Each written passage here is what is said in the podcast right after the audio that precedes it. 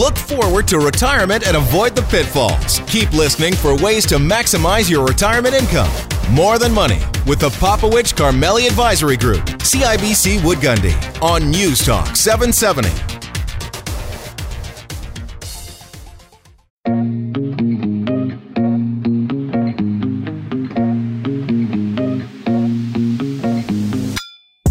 Lifestyle matters. It's more than money. I'm Faisal Karmali, my co-host here, Dave Popowich. How you doing, buddy? I'm great. How about you? I'm doing well. Um, congratulations. for once in your life, being older has its benefits. Yep. You're in line now for the vaccine. I just squeaked in. 50 years old in a day. Yeah, right. No? Yeah, three years ago you did. this is the first time in a long time I want fake ID.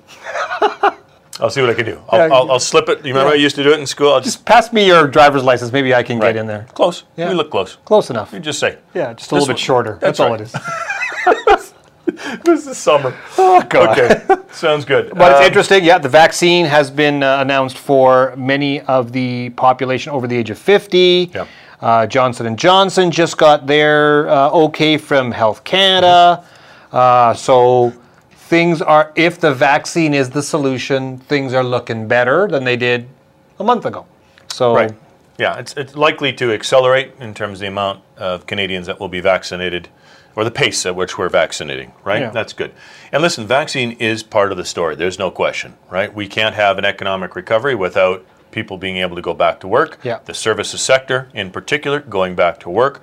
Um, so, And get ready for a lot of conflicting messages, Dave, because we just heard from Texas that they're removing the mask mandate.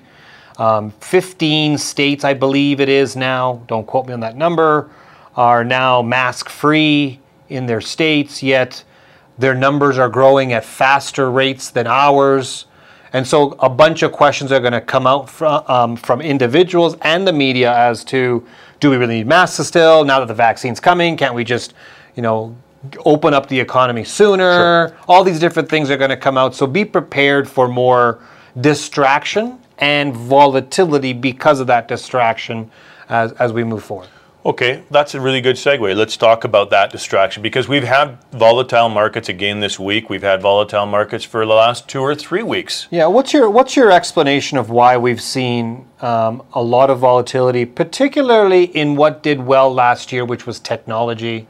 Um, what's your take on that? Well, let, let, us talk about the f- technology second. What, what's the reason? It- It's confusing again for people. Last year we were talking about really strong equity markets, but really kind of a terrible backdrop, right? With uh, deaths and no vaccines and all of these things.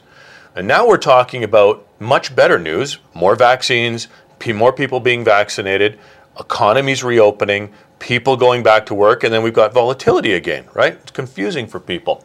Well, what's been happening um, uh, recently, of course, is that interest rates have been moving higher on anticipation of higher inflation. And we're referring to the U.S. 10-year Treasury as the benchmark of interest rates going up. Correct. Everything else kind of filters around that, Canada, Correct. other countries, and so forth. But it's been primarily the U.S. 10-year Treasury that people have been keeping their eye on. Right. And and listen, Treasury prices even after the, or yields as they've moved up um, are still really near historical lows. But it's the pace at which that move took place that spooked the markets a little bit. Yeah. Now, why does that why does that influence things like technology? Well, uh, you think about the valuations of some of these companies, right? So, and it doesn't not just technology, but growth stocks in general, stocks that did well last year, in many cases have got valuations that are um, historically very high. And uh, so what happens is the market begins to starts to be concerned about the potential of growth, what the borrowing costs are going to be, using that new in, higher interest rate to price a risk premium for what you're going to pay for that stock. There's a whole bunch of moving levers there, but it does influence the relative trade, the relative value between assets and concerns about what those operating costs may look like, you know, for borrowing and so on and so forth. So there's a number of reasons why it does that. Um, the spook, the scare this week um, was the Fed's commentary. Now, language is important, and, and the Fed in particular can move markets with their language Correct. or lack of language, whatever they Correct. said. You go back to Bernanke in 2013. That's where we got our first sniff of this. uh, central banks learned a lot from what that, that temper tantrum that the markets had in 2013. But most recently, aside from this one, you just have to go back to the fourth quarter of 2018. That's right. Under Fed Powell, Chair Powell, what we had was, again, some loose language that spooked the equity markets, or spooked the markets in general. Equities sold off in that fourth quarter. Language changed in early 2019, and we're back at it. So fundamentally, here we are again. Uh, the Fed chair did not give the market what it wanted. What it wanted was to hear that the Fed would uh, employ what they call Operation Twist, stop buying bonds on the short end or reduce that, start buying U.S. Treasury bonds in that 10 year range, and controlling the pace and the destination, how, how high uh, rates are going to go. Now, we'll see what happens with the language going forward, but my fundamental belief, and you can uh, give your opinion on this, is that central banks have been clear that they are not going to allow uh, rates uh, to appreciate at a pace that will derail the economic recovery. Correct. Okay, so is this a temporary temper tantrum? Maybe, right? Is it unlike? Is it likely that the central banks will step away? Their policy decision now is to step away and not control those rates. I think that's unlikely. Mm-hmm. Okay, but this is what the market's trying to figure out right now. What you're going to find interesting, and, I, and let's just assume for a second, we're around the 1.5, 1.6 percent yield on a 10-year Treasury. Yeah. Uh, two percent is what's been talked about now because we're we're we're moving higher. When you get to a 2% 10-year mm-hmm. treasury, and you've seen what's happened with the price of stocks generally across the board, now an investor is going to say, why take the risk of stocks and get a 2% dividend when I can buy a bond at 2% and not have to worry because I know the U.S. government will pay me my interest on time? Yeah. That's that relative trade idea, right? Correct. The relative value. And so when we get closer to the number on the yield equivalent to what on average dividends are providing, yep. let's say that the S&P 500, you start getting that conversation of let's pick one over the other. And so what happens when a lot of money chases after treasury as the yield falls, and this is probably where it's in the playbook of the Federal Reserve to say we might not have to do as much immediately because there is potentially a $1.9 trillion stimulus coming in from a fiscal perspective, which will spur this as well. That's right. And so this is the first time in uh, many recessions where monetary stimulus and fiscal stimulus happening at the exact same time. Right. When you go back to 2008, it wasn't happening at the same. It was all in the central bank's back, and the governments weren't prepared to spend as much as they they, they could have. Right. And now they're both getting in on the play, which just means way more stimulus. And I I don't understand at this point in time why people are scared of this volatility. They should expect it. And why are they scared of investments that have fallen when those are the companies that are going to lead over the next five or 10 years? Right.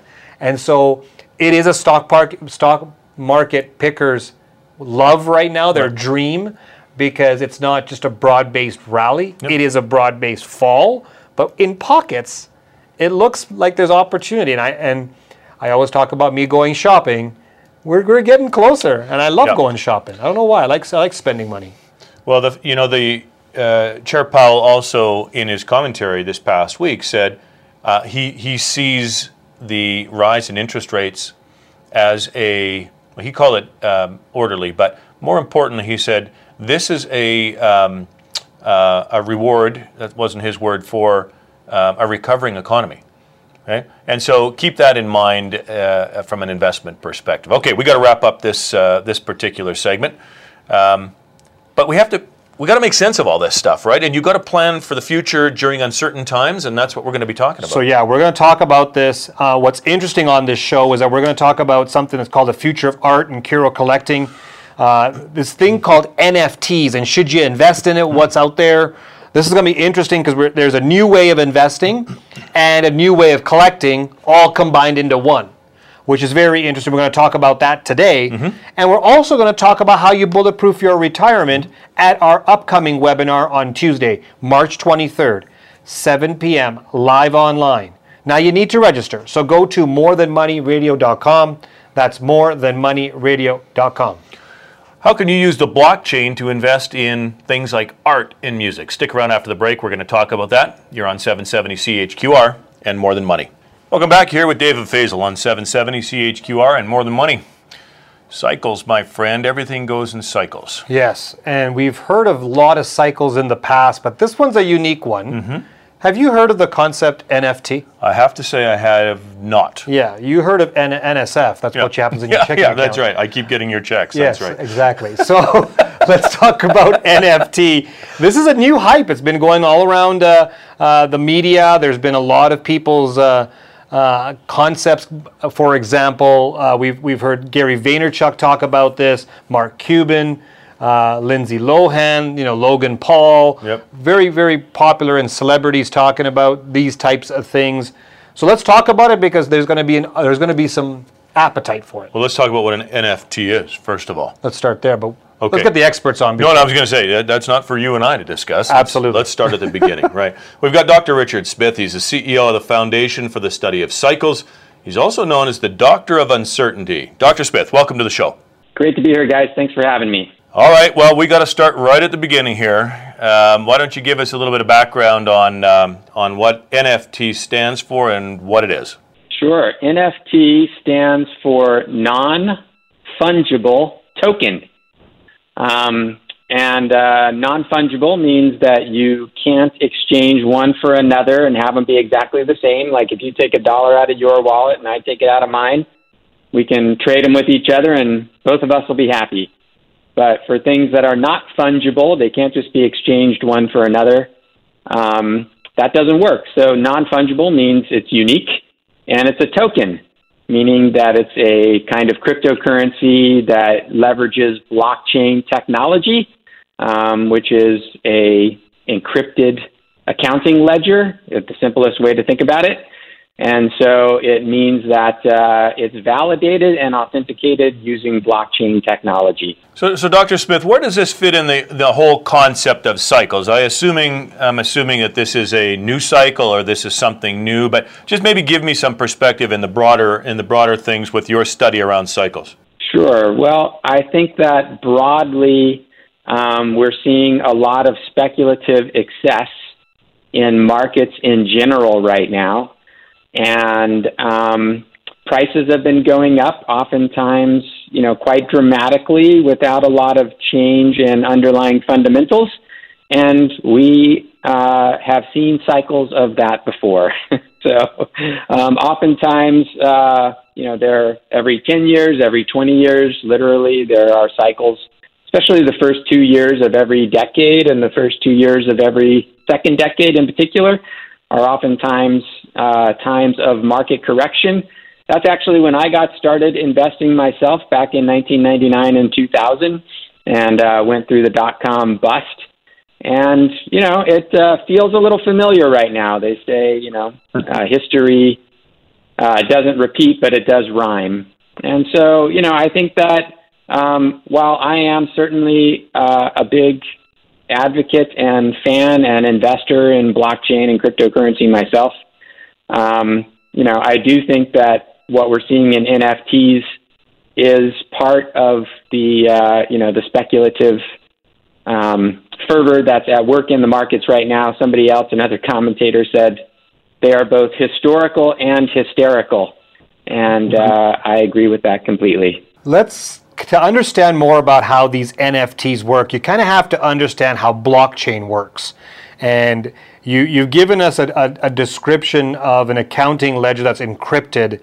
But it's it's a bit more detailed about blockchain and why it's so unique, and it's been that technology that has really blown up for things like cryptocurrencies and so forth. Give us a bit more understanding of what does a block, what does the what is the blockchain and what does it do? Well, I think uh, NFTs are actually a great example of the power of blockchain and crypto because it shows how the technology can be used um, for peer to peer exchange of value.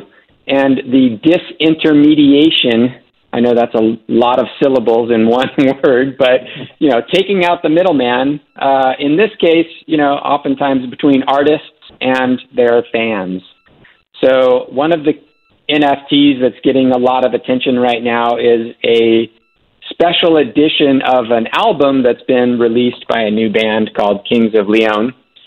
And um, some uh, buyers of the album are buying a special NFT version of the album that gives them a unique uh, kind of collectible edition with some special features. And through the blockchain, they're able to say, you know, to identify themselves as the unique owners of those special editions, and then they can go actually sell it um, to somebody else if they want directly. And that happens um, all online, and it happens peer to peer. So, so that's really interesting, actually, Faisal. So, so this Christmas, um, I let me see if I understand this correctly because I got a gift. You, met, you know which one I'm talking about. It was a gift of a um, um, a movie script uh, that I'm fond of by an actor that I'm fond of, and it was signed. And uh, the signature was, uh, uh, I guess, um, authentic or verified by another person. So this, th- in this particular case, what you're saying is that that script in the blockchain could be provided with a unique identifier for all those verifications and assume that there's no, or eliminate any potential fraud. Is that correct? That's right. So, you know, it's not going to be a physical print with somebody's signature that, you know, has to be verified in some sense by somebody else and that you don't know it's forged. But for digital assets, you can uniquely identify them and guarantee that they're not forgeries using this NFT technology. Do, do you see that this moving into a bigger market? And when you start talking about a unique piece of, of an item that's, that's you own and you can trade it or sell it, it sounds like to me when I was a kid collecting uh, hockey cards, mm. and if you've got a rookie card of a of a professional athlete that's worth a certain value, if it's mint value, so on and so forth, you can sell it, you can trade it, you can, but it's yours and you have it in your possession physically. The blockchain is more of a electronical wallet of that. Um, it, it, do you see this actually morphing into something like that? Is that the cycle that we're heading to? You know, I think that that is the idea and and that is the NBA is doing that now with their Top Shot series of videos that you can collect. For me, it was baseball cards when I was a kid. Um, so I do think that there's an analogy there. I'm I'm not completely sold on that analogy because, um, you know, these videos that are being sold on as via NFTs with the NBA, they are videos that you can go watch online uh, from my understanding, elsewhere. You don't have to own them to watch them, and you don't get any royalties from your ownership of an NFT, you know, uh, video uh, sports card, if you will. So, I, you know, it's a little bit of a mystery to me, but that is the idea um, that people are buying them because they think they'll be collectibles and that they can sell them for a higher price later on. So, we'll see. So, what's the mechanism then to um, uh, to get involved? Like, how do you create? How is an NFT created, and, and uh, what's that process like for somebody who's listening, listening audience here? Yeah, well, there's um, online marketplaces. You know, you can think of them kind of like a stock exchange. Uh, there's one called OpenSea.io, and um, you can go and uh, essentially uh, bring your own digital asset, your own creation and turn it into an NFT and sell it um, to somebody else, usually using uh, Ether, which is the cryptocurrency on the Ethereum blockchain. Mm-hmm. Uh, or you can bring your NFT there and sell it to buyers and sellers. I'm looking actually at the uh, site right now, and Kings of Leon NFT albums are selling. Uh, they're apparently trading somebody's bought at least one at uh, three tenths of an ether, which you know is at least several hundred dollars, which surprises me because I think they're selling them for like fifty dollars. Um, and from what I understand, they're selling them to anyone who wants to buy one in the next two weeks. So they haven't right, put like well, a certain you know fixed number of uh, that they're going to sell. Yep. Um, So anyway, it's a it's a brave new world. well, that's for sure. Listen, we've got to take we've got to take a quick break here, but uh, I want to talk about how you invest in the NFT and how you get involved uh, when we come back. But before we um, before we take off, it is a brave new world. There's so much change and so much going on. How do you build a foundation yeah. to make sure, Faisal, that you've got your your lifestyle locked in from a retirement perspective. Yeah, we're going to talk about how you actually fund your retirement for the rest of your life so you can bulletproof that retirement on Tuesday, March 23rd, 7 p.m. live online. Now you need to register. So go to morethanmoneyradio.com. That's morethanmoneyradio.com to register. All right, let's learn how we can in, invest or get involved in NFTs after the break. You're on 770 CHQR and More Than Money. Welcome back here with Dave and Faisal on 770 CHQR and More Than Money. We're joined by Dr. Richard Smith, CEO of the Foundation for the Study of Cycles, also known as the Doctor of Uncertainty. We're talking about NFTs. Now, let me just get this right non fungible tokens. Correct. And take a moment to get that out properly. You know, there's been so many people looking at different ways of, re- of, of investing. Yeah. The typical stock and bond market is is one way, but right. there are other ways. Cryptocurrency has been a conversation, collectibles, art, and now these NFTs. Right. And the question always comes up: Well, then, how do I get my piece of the pie? Right? Like, yeah. how do or I? Is it right involved? for me, or what? You know, what? What? What do I have to know? Yeah. Right? So, so we have Dr. Richard Smith, CEO of the Foundation of Study of Cycles, also known as the Doctor of Uncertainty. Dr. Smith, the question I have for you is. How does someone, the general public, get in and start either investing in the technology of NFTs or actually these products that are available th- via an NFT? Well, I'm not aware of, of uh, any companies that you can invest in at the moment um, where you can invest in the technology itself.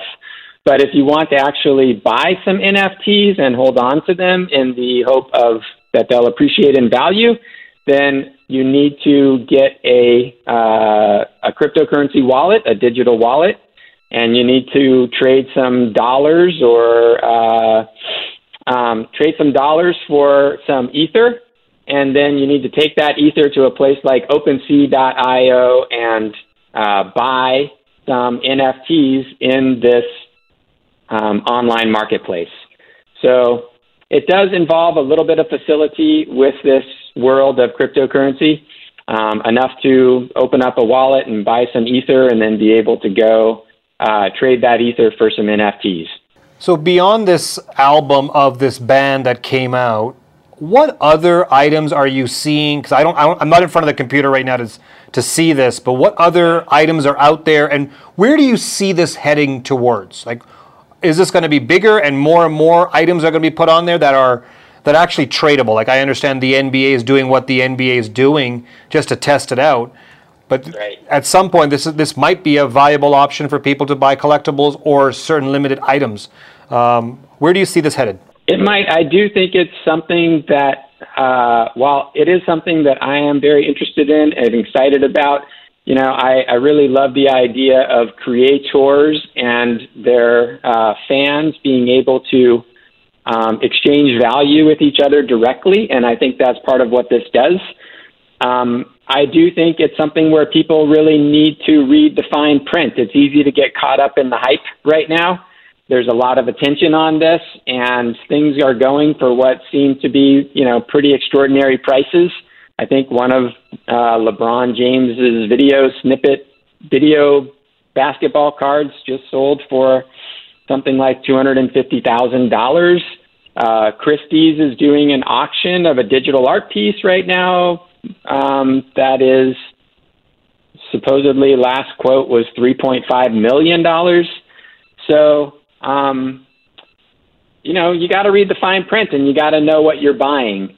And you have to really figure out if there is true scarcity here and something that's likely to increase in value. Um, and uh, I think it's something that if you're interested in it, you should absolutely get involved. But at the same time, uh, it needs to be with money that you can afford to uh, not see again for a while. So I'm sure you all have familiarity with you know managing investments and taking advantage of speculative opportunities, but it's got to be with money that you can afford to lose. So on that point, let's let's broaden the conversation just a minute away from uh, NFTs because I want to go back to cycles for a moment and maybe maybe you can speak yeah. to um, uh, to cycles again, whatever point in the cycle you think that um, blockchain or digital currency or NFTs might be in. But in general, what do people need to know about currencies um, relative to what you're seeing? Uh, not currencies, excuse me, cycles relative to what you're seeing today. Well, I think that um, we're closer to the cycle tops than we are to the cycle bottoms.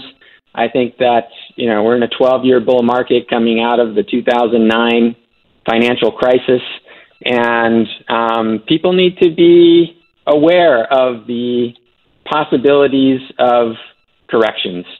I think they're a real possibility. I think the cycles certainly indicate that risk. We saw Ray Dalio come out this week talking about his concerns about the marketplace. We saw Jeremy Grantham come out um, and talk about his concerns.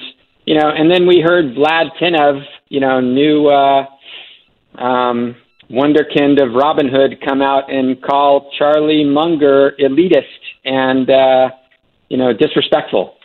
So that's the nature of the cycle that we're in right now. Um, you know, I think, uh, as I said before, history doesn't repeat, but it does rhyme. And so I think it's a time that everybody just needs to be uh, cautious and not overextending themselves. Um, not necessarily running for the hills, but uh, but certainly aware of you know that prices don't always just keep going straight up. Hmm. Dr. Smith, in, in history, there have been times where people get ahead of themselves because of what's been out there. And we'll go back to the, the dot com era people were getting very excited, overvaluing certain companies and so forth. And then this little thing called Y2K came in, and people were scared about losing their their their, their information. There was a whole bunch of issues with the with computers and the world not working, and we're all gonna you know die and all this kind of stuff. We're getting to a point right now where, although blockchain fairly new out there, there are some concerns that you could put all your life savings into into digital currencies and it could be stolen taken away from you and so forth is the safety of these collectibles and the cryptocurrency on these on this type of technology? Are, are we concerned about that? Because we hear cases of that. Of course that's going to be overblown. But what, what's the safety for an average American or Canadian to, to say, I want to get in on this and I know my money is safe? I think that that is always a concern about blockchain. It is an encryption technology, and for one thing, if that encryption is ever broken, then um, the whole game is over. So it is something that uh, you need to be careful about. Another thing is if you lose your keys, if you lose your your passwords, you can't recover it ever. It's gone. So it is something that you need to be careful with. I do think it has a place in uh, people's portfolios. It's certainly had a place in my portfolio, and I've been very happy with it. But it's not something that I would be putting my life savings in uh, by any stretch. Um, certainly not at this stage of my life. Uh, but I do think it can make a uh, an interesting and complementary um, uh, asset in a portfolio. And I think if you really believe in the opportunities for people to interact and exchange value more directly with fewer middlemen, then it's a technology that you absolutely should uh, allocate some capital to because you're helping build the new world by uh, loaning your capital to this enterprise. And I think that's great. That should be part of what investing is. Dr. Smith, we have to leave it there. I want to thank you very much for your time. Well, thank you. Thanks for having me. Take care, guys.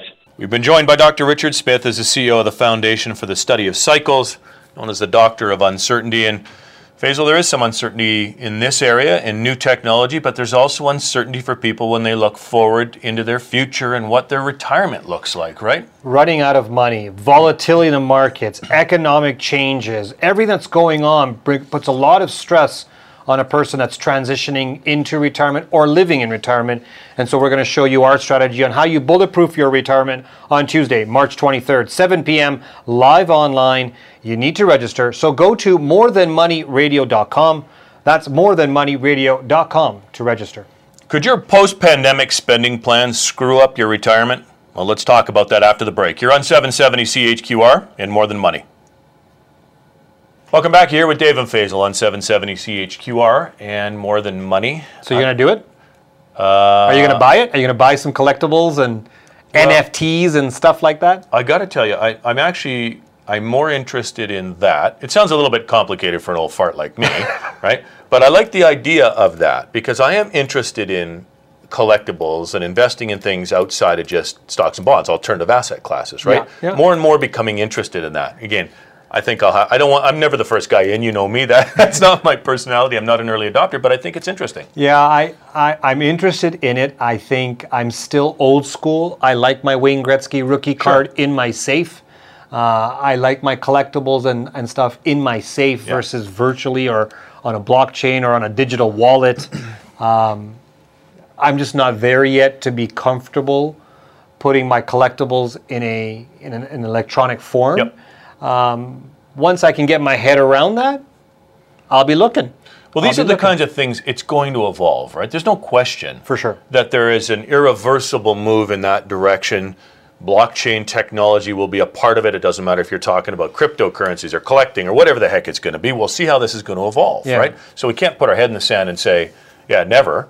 But we have to just, um, again, you have to determine your own level of comfort if you're getting involved. I, I think we as a society, especially in the Western world, are looking at these types of options because there is a lot of capital out there, a lot of money that can be spent.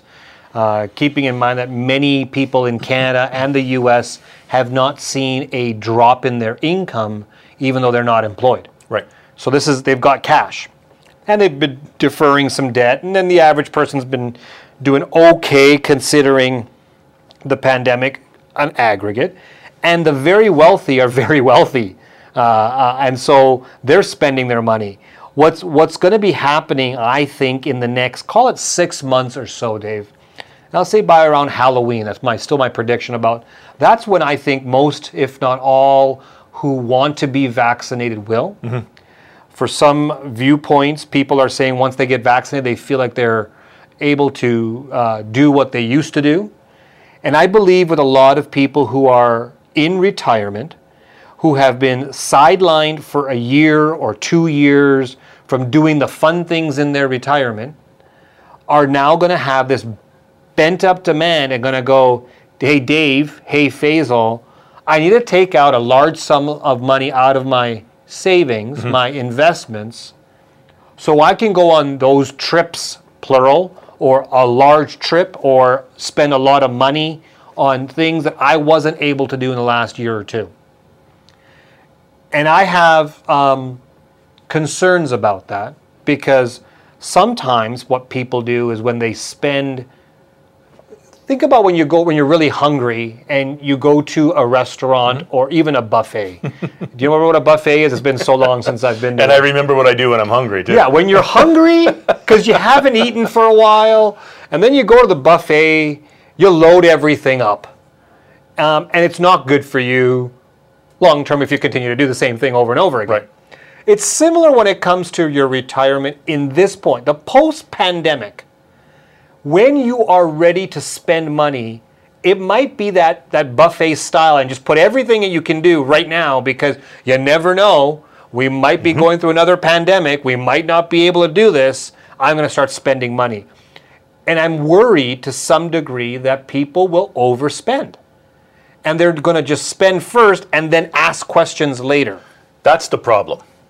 It's not that they want to spend, right? It's that they spend first and ask questions later. So I'm going to put my hand up. I'm one of those people thinking about, boy, I had to defer a lot of stuff. Okay? I haven't seen my mom in a long time in a long term care facility. I haven't entertained with my family for a long time or friends. I haven't traveled. We had a bunch of trips to do with my wife and my Yep. family. Okay, I, I want to do those things. Now, you got to be careful about the binge. Yeah, but let's let's also separate you from people who are retired because if you overspend, you have time to make up more money. Yeah. You are not on a fixed savings Correct. income plan. Correct. When you're retired, you have a limited amount of money. No, no, true. I absolutely. We'll get So. I, I'm. I'm I'm leaning. I understand where you're you're you're a buffet guy. I get it. Like you're gonna you're gonna indulge on that stuff. no, no, no. All I was trying to get at, not, not that I'm in the same situation, but That's I don't think I'm abnormal in that respect, right? In that respect. Right. You're abnormal in other respects. many other respects. yeah, respect, there's many problems. We can do a whole show on that Yeah. for sure. um, but but the the, the point uh, that I wanted to make is so you're feeling that. Right? If I'm feeling it, most people are feeling that, Yeah. right? Yeah. Your point is right on the money. You can feel it, and to some extent, you can do it, but you should probably think a little bit about what the impact is going to be on that, right? That's a planning issue. And maybe that takes some of the romance out of just getting out there and, and, and spending. Yeah. Okay. But you should consider those decisions in the context of your, your overall lifestyle plan. Do you have a rule of thumb that you talk to our clients or people that listen to the show? If they want to spend X number of dollars, review your plan? You mean over what their plan is, or are Yeah, you saying somebody that doesn't have a plan? So let's assume they have a, a retirement plan and it's in writing. Right. And let's assume that they want to take money out in a large lump sum.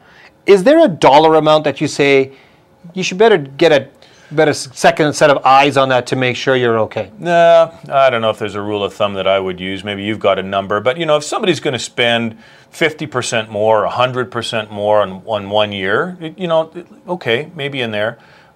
From a financial planning perspective, the bigger impact is if you doubled up for five years in a row, you've got a problem, Yeah. right? But um, the, the way what originally came to mind when you asked me that, and I'll get your opinion on the number too, is there's lots of different types of people, and so uh, a binge spend uh, in one year, okay, you've got multiple years to make up for, right? So it's the multiple binge spend years that create the problem for me. Having said that, we're very different. I'm the kind of guy that would likely go back to the plan and, and sort of retest things if I was going to be spending in, you know, my comfort levels probably 50% more. I'd want to know Than what your that annual impact- spend. Then my So annual So as spend. an example, if you're spending, and I'm making up numbers here, $100,000 a year in retirement, Yeah. if you have a $150,000 Yeah. expense this year, take a look at it. I would. I would. That, that's a comfort level for me. you Yeah, might be I, I, higher I than think that. we're I think we're in the same boat. You're using dollars, I'm using percent. If you're using two percent of your savings above and beyond your regular spending requirements, so if you have a million dollar portfolio and you're spending two percent, twenty thousand dollars, just do a test. If you're if you're less than two percent, you can kind of you- you've got time Yeah. what I find that I'm hearing from people on of listening to the show, they want to do a whole bunch of goals in one shot, which is an, a bit. You call it a binge spend. Yeah. Binge might be on doing multiple of the same thing Right. and spending on it. Right. But I want to help my kid. I want to travel. I want to do this. I want to do that. Like, and then all of a sudden they're spending five, six hundred thousand dollars, and they go, "Well, why can't I do that?" Right. Right. I've been away. I haven't done it for two years, so I'm just catching up what I didn't do. Right. Well, it also depends on how your portfolio is done. It Right. also depends on how you have an income bucket or not, and all these different issues. So I say if you're spending more than 2% of your savings, just do a test. Just talk to your advisor, crunch the numbers, and most times, you know, it'll be okay. But if you're spending more than 2%, just see what the impact is. Mm-hmm. And are you comfortable with that impact? Are you willing to take that risk? Yeah, and, and just as importantly to that, this um, this global health event that people are feeling very personally, um, I think it's a it, it's a redo a, reboot point too for people. Think about what your lifestyle is going to be going forward, right? So there's the one the one thing is the binge spend, right? But what if what if you permanently decided, geez, I don't want to go, I don't want to leave anything in my bucket list off the list, so I'm going to accelerate some of these things. And that's a that's a material change to go back and test test that, right? Don't get caught. What we always say is the only bad news you have is bad news that can't be fixed. If you get it in turn in, in time, if you look at it in time, Correct. and you can fix it, that you can make bad news into good news. Correct. I totally get it. There's going to be some spending. There's going to be bent up demand on a whole bunch of things. Yeah. I haven't seen a sporting event in I don't know how long, and right now my sporting event is seeing my dog run around the backyard. No, your sporting event is well, at least for me, watching your daughter beat you up in her. Well, that, that's not Karate class. spectator sport. That's participatory. let me tell you that. Hey, listen, I'll put that on the web, and I- you guys want to pay for this Oh, event? oh my. God! This is an NFT I'm putting out for sure. That uh, how my daughter can kick my you know what by just choking me out, making this poor guy turn purple. Oh, that's awesome. She's really good at that. Having said that, I'm looking forward to uh, to travel and sports travel. That's been a lot of my my f- uh, fun time. So it's going to take some time before we can all do that, and I'll probably overspend. Yeah. Um, and there'll be so much demand that the prices will go up. They will go up. That's right. That's And exactly it just right. makes sense to me with, with especially with limited seating on a certain area. Yeah. There's going to be an, an increase in price. So that being said, that's that's where I think people need to just get a second opinion or review how the impact will be going forward. So, I, I, an informal poll. Anybody that wants to participate, I would love to hear from people about what they're thinking about when life gets back to normal, whatever that is for you. What did you delay that you want to do? Yeah. What, what are you going to do? Yeah, send us a note at morethanmoneyradio.com. Just go there, contact contact us, and uh, answer Dave's question there. What do you plan on doing once you're allowed to do what you want to do? Yep. and that, that'll be great. Okay, let's talk about uh, the upcoming seminar that we've got. Yeah, how do you bulletproof your retirement? This is what we're going to talk about. All these fun things you want to do, and also what what you need to do to set yourself up for Yep. success on Tuesday, March 23rd, 7 p.m. live online. Go to morethanmoneyradio.com to register.